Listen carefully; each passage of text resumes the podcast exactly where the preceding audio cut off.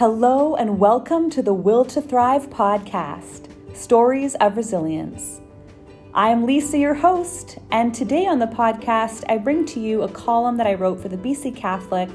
It's a Thanksgiving edition, and it's called What Saved My Life During a Hospital Stay. Leaves crackled underfoot, dappled trees surrounded the park where we sat. Jane and I ate ice cream before dinner on the first Sunday in fall. A dog came by to sniff our dessert. We pulled it away and petted him as he meandered by.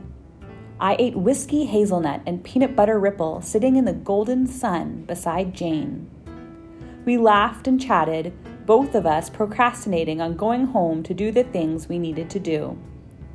I soaked up the time with Jane, knowing she's leaving in a couple of weeks for Rwanda.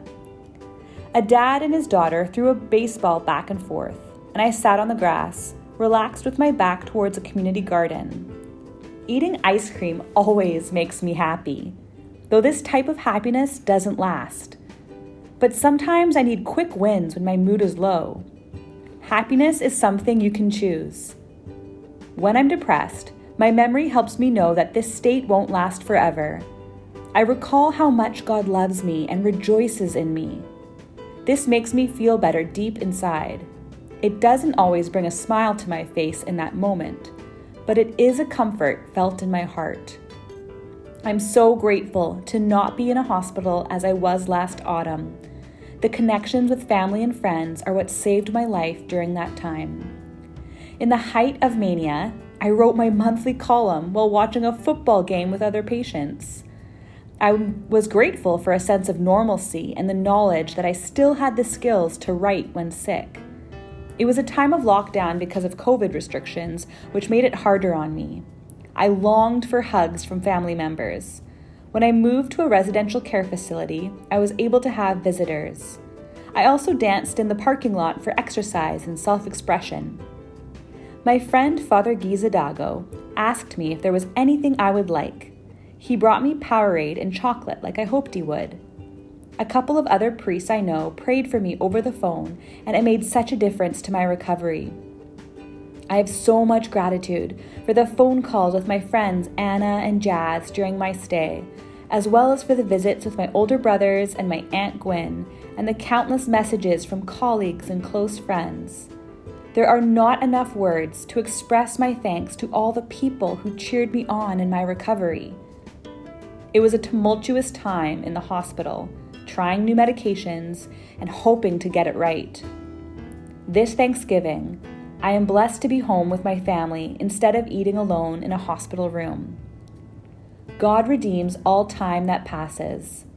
I will restore the years that the locust has eaten. Joel 2 25. The experience in the hospital taught me many lessons and was a sanctuary for healing my mind and body even if it was an uncomfortable and unwanted passage. A lesson I learned is that I am braver than I thought I was. I went through many difficult circumstances and came out stronger. I learned to have patience with myself because I have no control over my neurotransmitters or the chemical reactions in my brain. I had to see the illness take its course. The mania I was experiencing calmed enough that I could go home and continue to heal there. The doctors and mental health professionals were supportive in the two different facilities I stayed in. I remember one night, when alone in the basement of the residential hospital, I couldn't sleep. And the staff decided to move me to a different room upstairs to be the, near the nurses' station. I was the only one in the residential hospital for a while because everyone else left. They couldn't take anyone new until a few days had passed because there was a patient who had had COVID. Everyone else was well enough to leave except for me. It was a dark and cold night.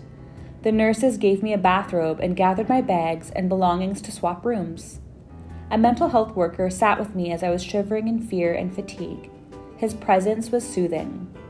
I remember that he worked the night shifts. I saw him when I woke up in the middle of the night.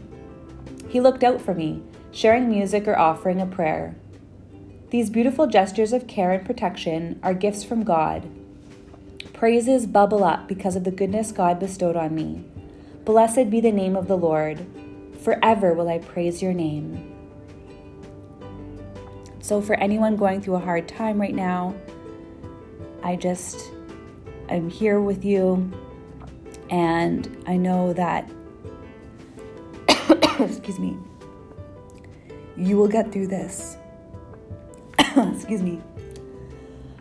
I'll get through this cough too. You will get through this, and there's light. There is light at the end. The best is ahead, not behind. Sorry, my voice went all scratchy.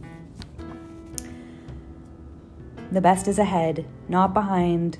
You can get through this. Till next time.